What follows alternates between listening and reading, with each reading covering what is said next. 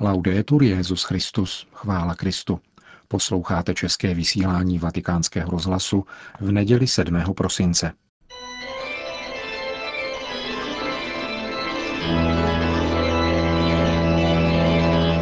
Komentář Církev a svět, nazvaný Koncil a víra raněná rokem 68, napsal švýcarský jezuita Monsignor Peter Henrici. Půl století, jež předcházelo druhému vatikánskému koncilu, se v teologii, při nejmenším za Alpami, vyznačovalo kromě napětí mezi modernismem a antimodernismem třemi hnutími, která měla v božím lidu silnou ozvěnu. Liturgické hnutí, biblické hnutí a nový smysl pro církev. Pius XII. pochopil a dokonce podpořil tato hnutí velkými encyklikami Mystici Corporis, Divinia Flante Spiritu a Mediator Dei, které byly předzvěstí třech dogmatických konstitucí druhého Vatikánu. Tento duchovní dynamismus se spontánně zrodil v božím lidu, byl potvrzen papežem a připravil koncil. Měl svoji odezvu také v určité teologii hlásající opětovný návrat k pramenům, Tentýž dynamismus také vysvětluje vlnu očekávání a nadějí, která se zvedla po svolání koncilu a provázela skoro celý jeho průběh. Je třeba dodat, že koncil se konal v první polovině 60. let, tedy v době vyznačující se optimistickou důvěrou v pokrok. Ozvěna tohoto optimismu, který byl sám o sobě čistě světský, je patrná v některých koncilních dokumentech a v jejich prvotní recepci. Zvláště v souvislosti s pastorační konstitucí Gaudium et Spes se rádo zapomínalo, že po prvních slovech radost a naděje, které tvoří její titul, v zápěti následují slova smutek a úzkost. Byla v ní spatřována jakási kanonizace Taylordovské vize dějin, která se považovala za stejně optimistickou. Známý protestantský teolog Karl Barth proto ve svém pokoncilním díle nazvaném Ad limina apostolorum mohl koncilním otcům vytknout, že zapomněli na poslední soud. Toto rozšířené a důvěřivé klima však nepostrádalo určité kontrastní pozadí. 60. léta byla dobou studené války, jejíž ohlas přinesli evropští biskupové do koncilní auly. Byla to léta amerického fiaska války ve Větnamu, vnitřního odporu proti této válce a nástupu drog. Toto napětí krátce poté vedlo ke kulturní revoluci nechvalně známého roku 1968. Tato revoluce, která vypukla sotva tři roky po skončení koncilu, hluboce podmínila jeho recepci. A toto podmínění je patrné dodnes. Je proto třeba podívat se na tuto revoluci a na její důsledky trochu blíže. Za prvé, nebyla to ekonomicko-sociální revoluce v klasickém marxistickém smyslu. Přesto však měla vztah ke Karlu Marxovi, ne však k tomu zralému, nýbrž k mladému Marxovi, jak jej interpretovali tzv. neomarxisté. U kořenů této kulturní revoluce stály tři bestsellery. Dialektika osvícenství od Horkheimera a Adorna, Jednorozměrný člověk od Herberta Markuse a Rudá knížka od Mao Tse-tunga. Tato díla kritizovala optimismus a nešvary kapitalistické společnosti nikoli ze sociálně-ekonomického, ale spíše antropologicko-kulturního hlediska. Byla to tedy revoluce intelektuálů, a zejména mladých intelektuálů, revoluce studentská, nikoli dělnická, takže dělníci se zpočátku k tomuto hnutí zdráhali přidat. Mezi těmito mladými revolucionáři bylo zejména v Itálii, Francii a Švýcarsku nemálo militantních katolíků, kteří v této revoluci, podníceni koncilní dynamikou, spatřovali krok směrem k budoucnosti předpovídané koncilem. Spolu s neomarxisty snili o nové, neodcizené a neodcizující společnosti, budované podle Rusova vzoru novým, spontánně společenským člověkem. Tento nový člověk měl být produktem nové, nikoli direktivní, nýbrž antiautoritářské pedagogie, inspirované dílem Alexandra Shatterlanda Neila ve škole Summerhill, založené roku 1921. Neil se inspiroval takzvanou sexuální revolucí, kterou americký psychoanalytik Wilhelm Reich hlásal v jiném tehdejším bestselleru pod titulem Funkce orgazmu. Tato pedagogie byla propagována vydáním tzv. malé rudé knížky Ad usum delfíny, tedy pro studenty, a ve školách ji distribuovali učitelé. Již z tohoto nástinu lze vytušit, jak hluboce ovlivnila revoluce roku 68 život církve i recepci koncilu. Způsobila především, že se téměř dvě generace katolíků, osmašedesátníci a mládež jimi vychovaná, ideologicky vzdálili a takřka odcizili nejen církevnímu učení, ale i jakékoliv náboženské praxi. Není divu, že většina tehdejších mladých lidí, ze kterých jsou dnes rodiče a prarodiče, nebyli schopni vychovat svoje děti ve víře, přestože sami byli pokřtění. Církev tak skoro půl století žila s velkým počtem svých synů a dcer, kteří se vzdálili jakékoliv náboženské praxi, ba dokonce křesťanské víře samotné, což alespoň částečně vysvětluje okamžitý pokles knižských a řeholních povolání těsně po koncilu. Teprve v posledních letech se zdá, že se v nové generaci víra postupně znovu probouzí.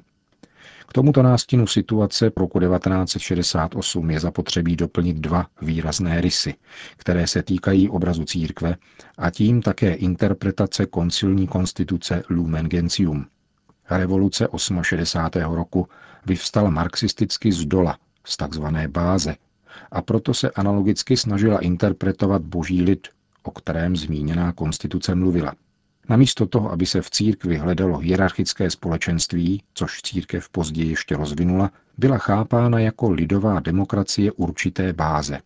Odtud pramení různá hnutí typu My jsme církev, aspirující na změnu mnoha pro církev zásadních věcí ve snaze připodobnit ji mentalitě naší doby. Tato tendence byla posílena neblahou zhodou okolností. Několik týdnů po osudovém květnu roku 1968 byla publikována encyklika papeže Pavla VI. Humáne Vitae. Dokument, který měl doplnit koncilní učení o rodině v bodě, který je v životě mnoha věřících choulostivý. Byl natolik choulostivý, že koncilní otcové pověřili dořešením tohoto problému papeže. Jednalo se tedy o text, který byl nesnadno přijatelný sám o sobě. Tento dokument, který nebyl ničím jiným než potvrzením tradičního učení o manželském životě, nyní zklamal mnohá pokoncilní očekávání posílená atmosférou postupně dominující sexuální revoluce. Úplný a pokojný výklad tohoto bohatého textu byl v určitých vrstvách takřka nemožný a poněvadž se vědělo nebo předpokládalo, že za definitivní redakci textu, která se rozcházela s předem zveřejněným doporučením dvou jeho přípravných komisí, je zodpovědný pouze papež, ocitl se tento text u mnoha věřících a také kněží ve vážné, ne definitivní krizi. V skutku, od té doby při nejmenším na sever od Alp, už nebyly texty papeže a římské kurie považovány za dokumenty církevního magistéria, nýbrž na nejvýš za jakési náměty k diskuzi. Došlo k tomu bohužel také u textu, který považují z celého pontifikátu blahoslaveného Pavla VI. za nejdůležitější, totiž u posynodální exhortace Evangelii Nunciandi z roku 1975. Tímto textem se papež vyrovnal s tehdy již odeznělou revolucí 68. zavedením pojmu evangelizace kultury. Vezmeme-li do úvahy toto všechno, odvážil bych se říci, že rok 1968 uvedl katolickou církev do patrně nejtěžší krize jejich dlouhých dějin. Krize, která zajisté nebyla příznivá plnému a vyváženému přijetí druhého vatikánského koncilu.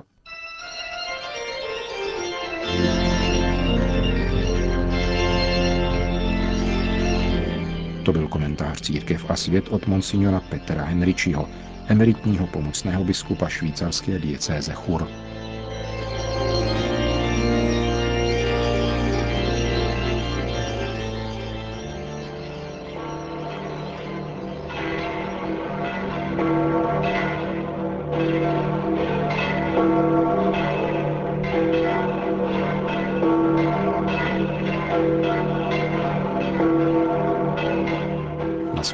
Svatopetrské náměstí dnes přišlo asi 50 tisíc lidí, aby si vyslechli polední promluvu papeže Františka před mariánskou modlitbou Anděl Páně. Cari fratelli e sorelle, buongiorno.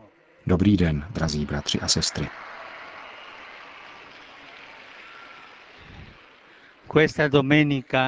Tato neděle označuje druhou etapu doby adventní, nádherného období, jež v nás probouzí očekávání Kristova návratu a památku na jeho vstup do dějin. Dnešní liturgie nám představuje poselství plné naděje. Je to pánovo pozvání pronesené ústy proroka Izajáše. Těšte, těšte můj národ, praví váš Bůh.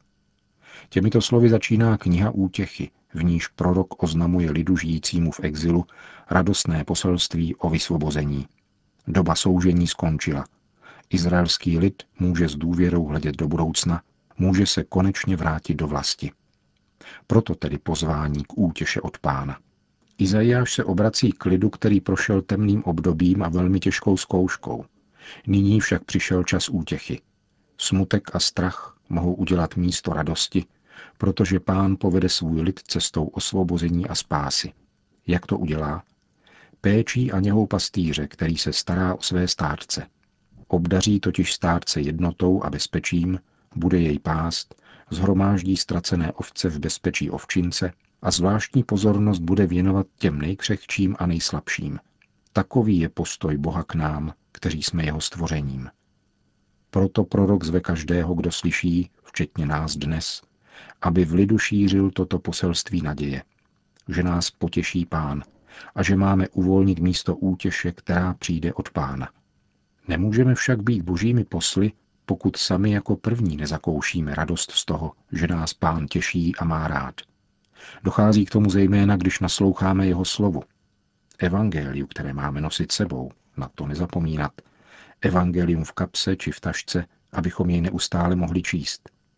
A to nám dodá útěchu, když se mlčky modlíme v jeho přítomnosti, když se s ním setkáváme v Eucharistii nebo ve svátosti odpuštění.